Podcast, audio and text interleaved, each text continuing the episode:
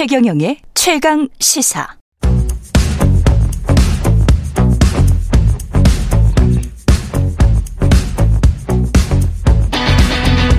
심리로 들여다보는 세상 이야기.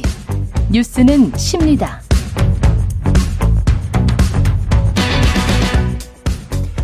네, 어, 금요일에 힐링 코너죠. 어, 정치, 경제, 사회, 우리 사회의 다양한 이슈를 심리학적 관점에서 풀어보는 시간입니다. 최, 어, 최강 시사 뉴스는 십니다.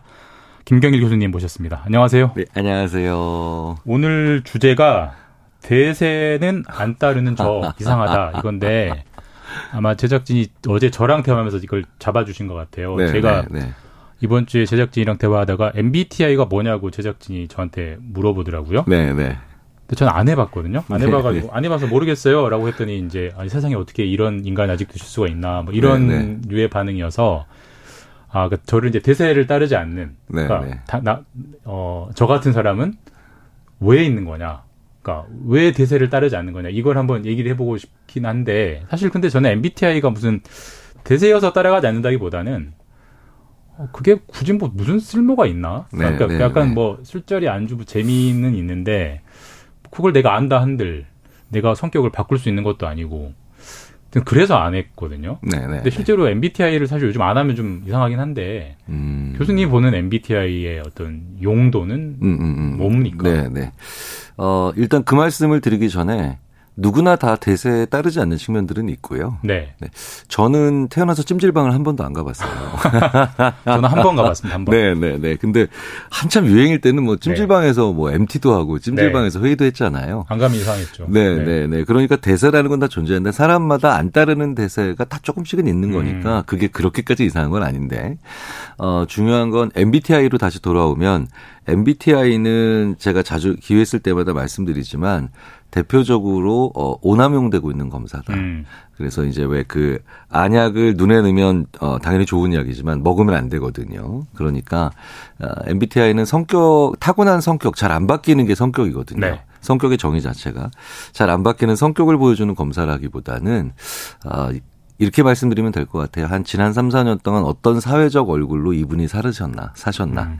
네. 그러니까 그래서 이게 되게 재밌는 건 입사 6개월 차에 있는 신입사원들한테 MBTI 보면 아이가 대부분 나와요. 음. 네, 왜 그러냐면 어, 나는 뭐 나는 상대방의 말을 잘 경청한다. 이런 문항, 이런 류의 음. 문항에 아, 예스할 수밖에 네네네네. 없거든요. 어, 상황에 따라 달라지니까 그냥 네, 참고 네. 수준 참고 함- 정도 하면 된다 이런 말씀이신 거죠. 네, 그렇죠. 예. 그러니까 아, 이렇게 16가지의 다양한 사람들이 세상에 사회적으로 사회, 다양하게 대처하는 사람들이 있단다. 따라 음. 홈스쿨링 하던 엄마가 어, 자기 딸을 위해 홈스쿨링 하니까 세상을 예. 많이 못 보니까 다양함을 강조하기 위해서 알려주기 위해서 만든 그 의도로 만들어진 검사인데 네.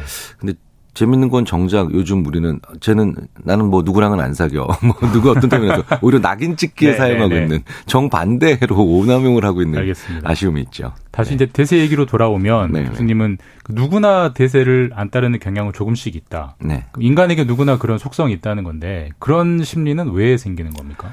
어, 인간에게, 어, 자아라는 게 있죠. 자, 네. 뭐 정체성이라는 표현도 네. 하고, 어, 그런데 되게 재밌는 건 그 자아나 정체성이라고 하는 게, 아, 어, 이게 내가 누구인가라는 것을 끊임없이 자기한테 하는 질문이에요. 어, 이게 사춘기라고 보통 표현하잖아요. 예. 사춘기를 저는 이렇게 표현하는 걸 좋아하는데 내가 세상에 왜 태어났을까? 음, 이거 이거 고민하고 있거든요. 어느 날 갑자기 내가 그냥 세상에 태어났잖아요. 그러니까 사춘기가 자아를 만들고 정체성을 예. 만드는 시기라고 하니까 그때 사춘기에 어떻게든 대세를 안 따르려고 하는. 아 그래서 반항을 많이 네네네. 하는구나. 네. 세상의 룰을 안 따르려고 하는 그런 경향이 생기죠. 아. 그러니까 자아와 정체성, 나는 누구인가, 예. 나는 이 세상에 왜 존재하는가 이런 문- 질문들을 우리가 심각 때로는 심각하게 때로는 그냥 어 좀 뭐 그냥 뭐 소소하게 우리한테 늘 끊임없이 하거든요. 예, 예. 그 과정에서 남들이 다 하는 걸 따라하면 나는 존재할 필요가 없죠, 사실은. 음, 그러니까 남들이 다 하는 것이라고 해서 굳이 내가 따라할 필요는 없겠구나라는 생각들을 문득문득 하는데 그게 뭐랑 만나느냐? 음. 자기의 특징, 개성, 뭐 혹은 말씀을 하셨던 그런 성격적인 요인들 음. 이런 것들과 만나면 유난히 다른 사람들이 다 해도 나는 아무 관심이 없거나 네, 심지어는 너 왜 안 하는 거야? 라고 해도 나는 정말 어, 난 하기 싫어라고 얘기하는 것도 얼마든지 가능하다는 것이죠. 뒤- 뒤집어서 얘기하면은 대세를 잘 따르지 않는 사람은 상대적으로 자아가 좀 강한 사람이다 이렇게 볼 수 있는 건가요? 어, 자아가 강하다. 뭐, 뭐, 어, 상당 부분 상관이 있을 것 같아요. 음. 그러니까, 그러니까 아주 정확하게 100% 일치한다고 볼 수는 없어도 상당히 상관이 있을 것 같고요. 음. 어, 그런데 우리는 이제 자아가 강하다라는 걸 약간 남들 신경을 너무 안 쓰고 네. 어, 배려를 안 한다. 음. 이럴 때도 자아가 강하다라는 그렇죠. 얘기를 많이 쓰는데 네네. 사실은 그게 아니라 어, 배려심 있는 자아가 강한 사람과 음. 그렇죠. 무례하고 배려심 없는 자아가 강한 사람 이렇게 나눠지겠죠. 약간은 차원이 좀 다른 얘기일 수 있는. 거네요. 네, 네. 조혜숙 님이 이런 질문 주셨는데, 어, 저는 어릴 때부터 연예인도 제일 인기 많은 사람보다는 덜 인기 있는 사람을 좋아했고, 음, 음. 햇볕보다는 그늘에 선 사람들의 더 마음이 간다. 그러니까 유행을 따라하는 게 왠지 좀 민망하고 불편하다. 이러는 저의 심리가 궁금합니다. 네, 네. 어, 그런 유형의 분들, 그런 성향의 분들이 늘 존재합니다. 음, 어, 그러니까 뭐 예를 들어서 예전에 하던 가요 톱텐에서 1위 곡보다는 네. 그러니까 1위 곡을 1위입니다라고 하면 환호하는 가수분이 계시고 그다음에 그 옆에 아 그냥 아쉽지만 축하해 주시는 분이 계시죠. 근데 오히려 그 2위 하는 분을 더 많이 보는 분들도 계세요. 우리 사회가 그런 분들이 존재하기 때문에 네. 항상 약자를 돌보는 그런 그 움직임들이 늘 가질 수 있는 거고요. 어, 그렇기 때문에 대세를 따르지 않는다라는 게 마치 거역한다라고 생각하시겠지만 사실은 꽤 많은 정의 예, 정의들이 그분들에 의해서 유지되는 경우가 많기도 합니다. 음. 네. 근데 저도 약간 이제 조혜숙님과 약간 비슷한 성향인데, 음. 약간 좀, 뭐, 대세나 세상의 유행에 좀 무관심하달까? 근데 저도 이제 가끔 그런 강박이나 좀 두려움은 있어요. 그다 너무 세상에 신경 안 쓰고 사는 거 아닌가? 좀 음, 음, 대세를 좀 신경 쓰고, 그래도 좀 이제 나이 먹었으니 좀, 좀 맞추며 살아야 되는 거 아닌가? 이런 생각하거든요. 네, 네, 네. 이런 생각하는 게 당연한 거죠. 어, 그럼요. 네. 뭐, 왜 우리가 이제 느끼는 불안이라든가 걱정이라든가 게 전혀 없는 사람들, 이건 문제가 있는 거죠. 음. 예, 그러니까 왜 보편적인 상황에서 마땅히 다른 사람에게 피해를 주면 느껴야 되는 걱정이나 불안을 전혀 안 느낀다. 그럼 사이코패스고. 음. 그렇죠? 네. 그 다음에, 어, 마땅히 시, 내일이 시험인데 불안해야 된, 네. 되는데 불안하지 않으면 성적이 안 나오는 거니까 어, 모든 부정적인 감정도 다 생존에 필요한 어, 음. 그런 기능들을 가지고 있거든요. 불안해야 뭐 위험을 대비하고 이런 것도 있을 거고. 그럼요. 네. 그럼요. 그런데 이제 그런 불안이 다른 사람들보다 좀 다른 분이니까 보편적으로 좀 다수의 사람들이 이 A라는 것에 느끼는 불안을 거기서는 좀 덜 느끼고 B라는 것에 대해서 불안을 느끼거나 아니면 어 예를 들어서 그 A라고 느끼는 것에 대해서 느끼는 불안의 빈도가 좀 적은 분들 그런 방향을 다른 쪽으로 더 많이 돌리는 분들이 음. 계시겠죠. 자, 근데 제가 늘 말씀드리지만 어 사기꾼은 누가 잡냐면요. 어 진취적인 사람이 잡는 게 아니라 까칠한 사람이 사기꾼을 알아보거든요. 사기꾼은 까칠한 사람이 알아본다. 네, 네, 항상 네. 의심을 하니까. 그러니까요. 아. 네, 그러니까 우리 회사에 진취적인 일꾼들만 있으면 음. 사기당하기 딱 좋아요. 음. 그 가장 중요한 건 그 사회가 우리 이 인간, 우리 인간이 가지고 있는 가장 중요한 생존의 구동력이 뭐냐면 일치 단결이 아니에요. 다양성, 다양성이에요. 다양성. 아. 다양성이에요. 그러니까 인간은 예를 들어서 아침에 일찍 일어나는 인간과 그 다음에 어 늦게 자고 늦게 일어나는 인간이 다 공존하니까 24시간 방어 시스템을 구축할 수 있었던 거죠. 음. 다른 동물들은 야행성, 주행성 이렇게 나눠지잖아요. 그래서 어떤 사회가 특히 개체 수가 줄고 우리나라 인구 줄잖아요. 개체 수가 줄고 있고 그 다음에 어 무언가 규모가 좀 더 컴팩트해지고 작아지고 있다면 그럴수록 가장 중요한 게 일치 단결이라기보다는 오히려 다양성을 잘 확보하고 아우르는 그런 노력들이 필요하죠. 음. 그게 굉장히 중요한 역량이 됩니다. 사회 전체적으로 보면은 공동체 전체적으로는 이제 다양성이 좋긴 한데 어쨌든 그 개인 한 사람 한 사람부터 자기가 중요한 거니까 음, 음, 음. 아까 그 말씀하신 불안 그 불안을 또 유난히 많이 느끼는 분들이 네, 계세요. 네, 네. 남들은 괜찮은데 혼자 막 걱정하는 분들. 그게 뭐 심하면은 뭐 포모 증후군 뭐 이런 말도 있다고 음, 음, 하던데 음, 음. 사실 그게 너무 심하면은 뭐 어떤 치료를 받아야 할 정도의 뭐 그런 상황도 되는 음, 겁니까? 그 이제 포모가 이제 fear of missing out 그래가지고 내, 내가 배제될까봐 아, 가지는 아, 두려움인데. 배제될까 갖는 두려움. 네네. 근데 그 배제될까봐 가지는 두려움의 가장 큰 핵심은 나 없어도 세상은 돌아갈 거라고 하는 그 불안인 거죠. 원래 돌아가잖아요. 네, 네, 네. 근데 알죠. 근데 말씀드렸다시피 인간은 자아를 가지고 있기 때문에 아, 네. 세상의 중심이 나거든요. 아. 생각해 보세요. 내비게이션 딱 내비 운전하실 때 내비게이션 어, 보면 되게 재밌게도 어 차가 동쪽으로 가면 내비게이션 화면상에서도 동쪽으로 가야 되는데 내 차는 늘 위로 가죠. 예. 내가 세상의 중심이라는 아, 거예요. 네네네. 그런 생각을 어느 정도는 가지고 있어야 사람은 살아갈 수 있고 그 다음에 어. 어, 어떤 능동적인 대처가 가능하죠. 자, 그런데 이제 이 포모 같은 이런 불안 있잖아요. 나 없어도 세상은 돌아가고 내가 빼, 빠져도 우리 회사는 될 것 같아서 아, 자꾸 옆에 다수에 붙어야 되고 대세를 따라야 되겠다. 음. 라고 하는 그런 불안이 어, 적정 수준을 넘어서 지나치게 어, 커지는 경우가 어떤 걸 봤더니 대화합을 강조할 때.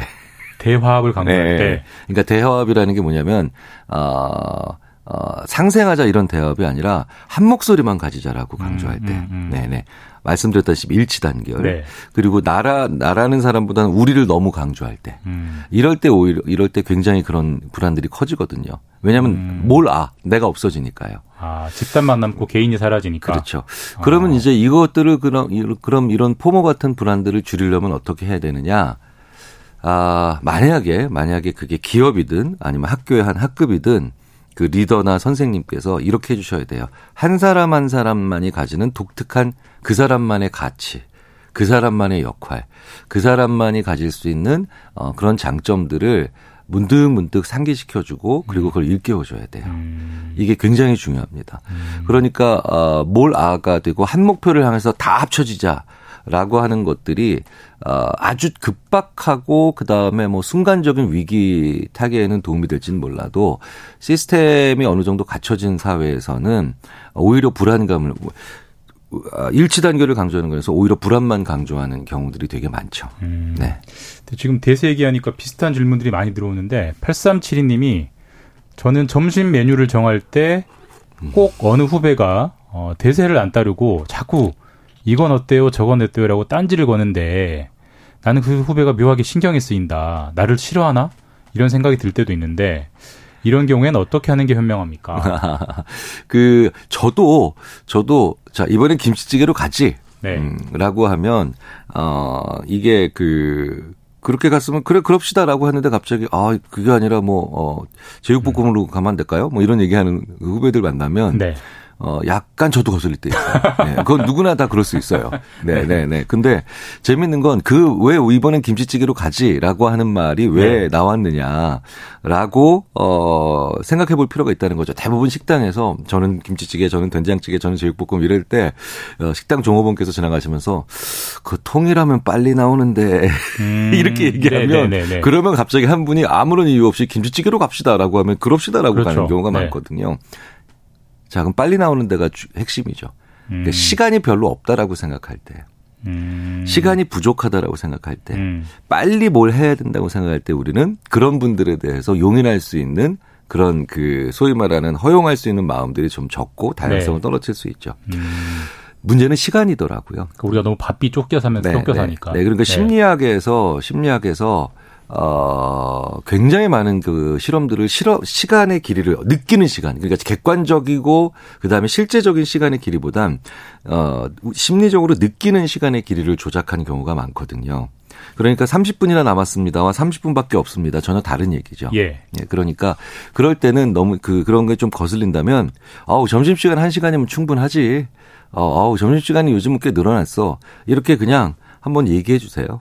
예, 그러면 아. 그분이 그분이 보이는 그 다양함이 음. 거슬리는 게 아니라 그냥 음 저런 친구도 있네라고 느껴질 가능성이 큽니다. 음. 의외로 시간이라고 하는 것을 어떻게 보느냐는 우리에게 많은 너그러움과 그다음에 포용성을 안겨주죠. 음, 네. 그러니까 내가 좀 시간을 좀, 좀 길게 인식을 하려고 노력을 좀, 그러니까 여유를 갖고 살면서 노력을 하는 그렇죠. 게 좋겠네요. 실제로 네. 그래서 그 점심 시간을 단 15분 늘렸는데 어, 회사에 회의 시간에 갈등이 사라지는 경우도 꽤 많이 어, 봅니다. 그런 실질적, 실증적인 실험들이 있나 보죠. 네, 네, 네. 어, 사장님들이 좀 참고하시면 좋을 것 네. 같고. 근데 사실 이제 저희도 뭐 사회생활 하면서 보면은 대세를 따르는 사람과 대세를 안 따르면서 독자적인 길을 가는 사람을 비교해 보면 아무래도 대부분 좀 대세를 따르고 사는 사람들이 많잖아요. 아무래도 기성세대니까 그런 것 같은데. 근데 나도 아 우리 팀에 저렇게 좀 일 잘하고 실력 있는 선배처럼 대세에 좀 거스르기도 하고 멋지게 한번 살아보고 싶다라는 마음이 드는 게 당연할 거잖아요. 그렇게 좀 나도 한번 좀 대세를 따르지 않고 살아보고 싶다는 생각이 든다면 음, 음, 음, 음. 어떤 노력을 좀 하는 게 좋을까요? 음, 우리가 좀 대세를 잘 따른다. 이런 분들은 이제 심리학에서 이제 진짜 어 정말 제대로 된 성격 검사, 진짜 성격 검사를 해 보면 대세를 잘 따르는 분들, 우호성이 높은 분들이라고 보통 우호성. 표현합니다. 네. 어, 이 우호성이라고 하는 게 다른 사람들과 잘 지내려고 하고 눈밖에 나지 않으려고 하는 어느 정도 필요하죠. 네. 그런데 아, 대사를 잘 따르지 않는 사람들이 일반적으로 우호성이 높지 않게 나오는 건 당연하죠. 그런데 아, 그런 분들 중에 일 잘하는 분, 어, 나 저런 선배는 닮고 싶어. 음. 그런 분들은 개방성이 높아요. 그러니까 그 선배가 개방 성이 높은 거예요? 아니면 네, 닮고 그, 그, 그 선배가요. 아, 그 선배가. 네. 그러니까 우호 대사를 잘 따르지 않으면서도 어, 일 잘하고 굉장히 나한테 롤 모델이 될 수 있을 것 같은 그 선배들을 보면 대부분 개방성이 높은 사람들이에요. 어, 자, 그러면 우호성은 다른 사람들과 잘 지내려고 하는 욕구가 강한 거죠. 예. 그럼 개방성이 높다라는 건 어떤 뜻이냐면요. 아, 핵심이 그겁니다. 어, 필요한 변화는 받아들이는 사람. 음. 네. 그리고 어 이게 맞다라고 했는데 그건 자기 의견과 다르다고 해도 이게 정말 맞다라는 걸 어, 인정하게 되면 그걸 또 인정하고 받아들이는 사람. 음. 이게 개방적인 겁니다. 그래서 왜, 어, 아주 그, 뭐, 우리나라뿐만 아니라 외국도 마찬가지인데요. 어, 정말 후- 성공한 사업가들 아니면, 어, 어, 상당히 롤 모델에 어, 이를 수 있을 정도로 우리가 아, 눈에 띄는 그런 그 아, 기업가들 아니면 또 리더들 이런 분들 중에 상당 부분은 우호성은 그렇게 높지 않아요. 음. 의외로. 음. 그러니까 모든 사람과 잘 지내려고 하는 그런 비합리적 신념은 그렇게까지 강박적으로 가지고 있지 않은데 불가능한 일이기도 하고요. 네네. 예, 예. 근데 의외로 많은 분들이 누구와 누구에게도 욕 먹기 싫어하는 그런 게 있거든요. 음. 우리 마음 속에. 음. 근데 우월성은 그렇게 높지 않은데 그- 그냥 적정한 수준, 적당한 수준이라고 보통 저희가 표현합니다. 근데 개방성은 굉장히 높습니다. 그러면 내가 어떤 뭐 조직이나 어디서 좀, 좀 괜찮은 평가를 받고 싶으면 뭐 쉽게 되는 건 아니겠지만 좀 개방성, 포용감을 좀 높이려고 음. 노력하는 게 좋겠네요. 그 개방성의 포용감은 결과고요. 오늘부터 결과. 포용하자 이게 되겠습니까? 잘 안 되죠. 뭐 어떻게 해야 돼요? 그렇죠.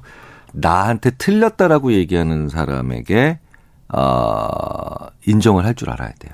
음. 이건 실생활에서 할 수 있는 겁니다.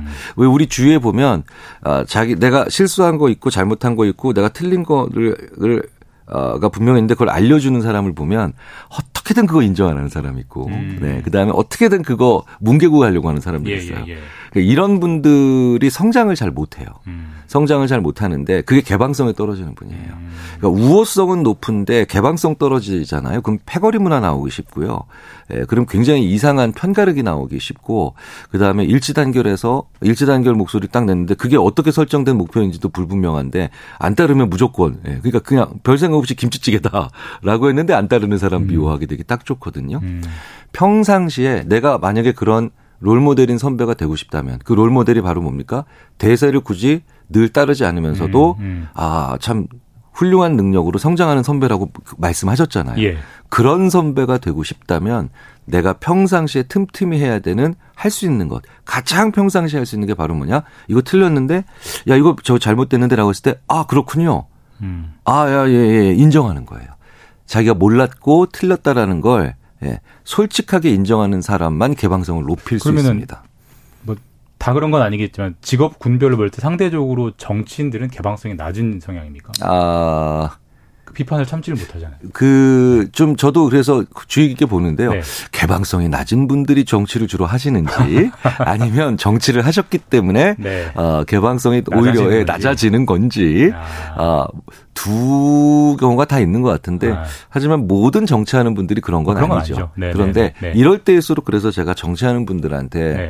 뭐 굳이 또 주제 넘게 조언을 한마디 드린다면 그럴수록 그러니까 어 이건 내가 틀렸던 겁니다라고 흔쾌히 인정하는 그런 정치인의 모습을 보이시면 음. 정말 어 음. 정말 독특하고도 신선하면서도 그렇겠네요. 중요한 모습으로 어 유권자들의 모습에 또 국민들의 모습에 마음속 이렇게 탁 각인되시지 않을까라는 또 말씀을 드려볼 수 있을 것 같아요. 지금 교수님 코너에 질문이 쏟아지고 있는데 어 이것도 제가 좀 비슷해서 한번 여쭤보겠습니다. 달의 공자님이 저는 사람들의 모든 말을 곱씹어보는 버릇이 있습니다. 음. 밤에 자려고 누워서 내가 혹시 회사에서 말 실수한 게 없나 복귀하거든요. 너무 피곤한데도 멈출 수가 없습니다. 이건 무슨 심리 때문일까요? 어, 뭐 여러 가지 이유가 있겠지만 그런 유형의 분들이 많이 그 어, 보이시는 유형이 이제 그냥 간단하게 말씀드리자면 highly sensitive 영어로 보통 이렇게 표현을 많이 하는데 음. 매우 예민하신 분들이죠. 음, 근데 예민하다 민감하다 이런 차원들은 굉장한 장점이자 또 굉장한 그 고통 요인이 되기도 합니다. 장점은 어떤 게? 남들이 못 보는 걸 보죠. 아, 네, 예민하니까. 아, 남들은 그냥 지나칠 수 있는 것이고 남들은 그냥 간과하는 거지만 그걸 발견할 수 있는 분들이죠. 그러니까 어, 굉장한 장점인데 그러니까 남들은 지나치는 것에도 혹은 남들은 신경 쓰지 않는 것에도 신경을 쓰니까 이렇게 주무실 때도 음. 그게 복귀가 되는 어, 그런 일들이 있죠. 그럼 이것도 예민함의 문제인가요? 9482님이 교수님 저는 너무 피곤한데도 쉬는 걸 못 하겠어요. 쉬, 누, 피곤해서 누워 있으면 죄책감이 들고 이건 왜 그러는 걸까요? 어, 물론 이게 이제 쉬지 못하는 습관이 한국 분들한테 좀, 우리 한국인들한테 좀 있어요. 네. 그러니까 쉰다는 것에 대한 죄책감. 이게 뭐, 뭐 이런 거 있잖아요. 뭐 제가 늘 말씀드리지만 너 잠이 오냐 지금 이런 욕은 외국에 없거든요. 네. 잠자는 게 얼마나 중요한 건데. 네. 우리가 워낙 열심히 살고 근면성실함이 강조되는 사회에서 살다 보니까 쉬어서 이- 오히려 신체를 제대로 리사이클링 되게 만드는 정말 결정적이고 중요한 기능인 잠도 이제 죄악시하는 네. 사회가 됐거든요. 그런데 아 이게 어, 쉬, 그래서 근면성실하지 않은 상태인 쉬거나 잠자는 상태에서 오히려 못 쉬는 그런, 그럼 다음날 일 더 못하거든요. 이럴 경우에는요, 어, 스스로에게 알려주셔야 돼요. 정보를. 왜냐하면 이렇게 하면 좋은 일이 있습니다. 사례를 보통 알려주잖아요. 예. 우리가 언론에서든 아니면 기업에서, 기업에서도 이렇게 해야 된다는 걸 당위성을 설명할 때, 나한테 당위성을 설명하셔야 돼요. 잘 자고 잘 쉰 다음날 일이 되게 잘 됐어.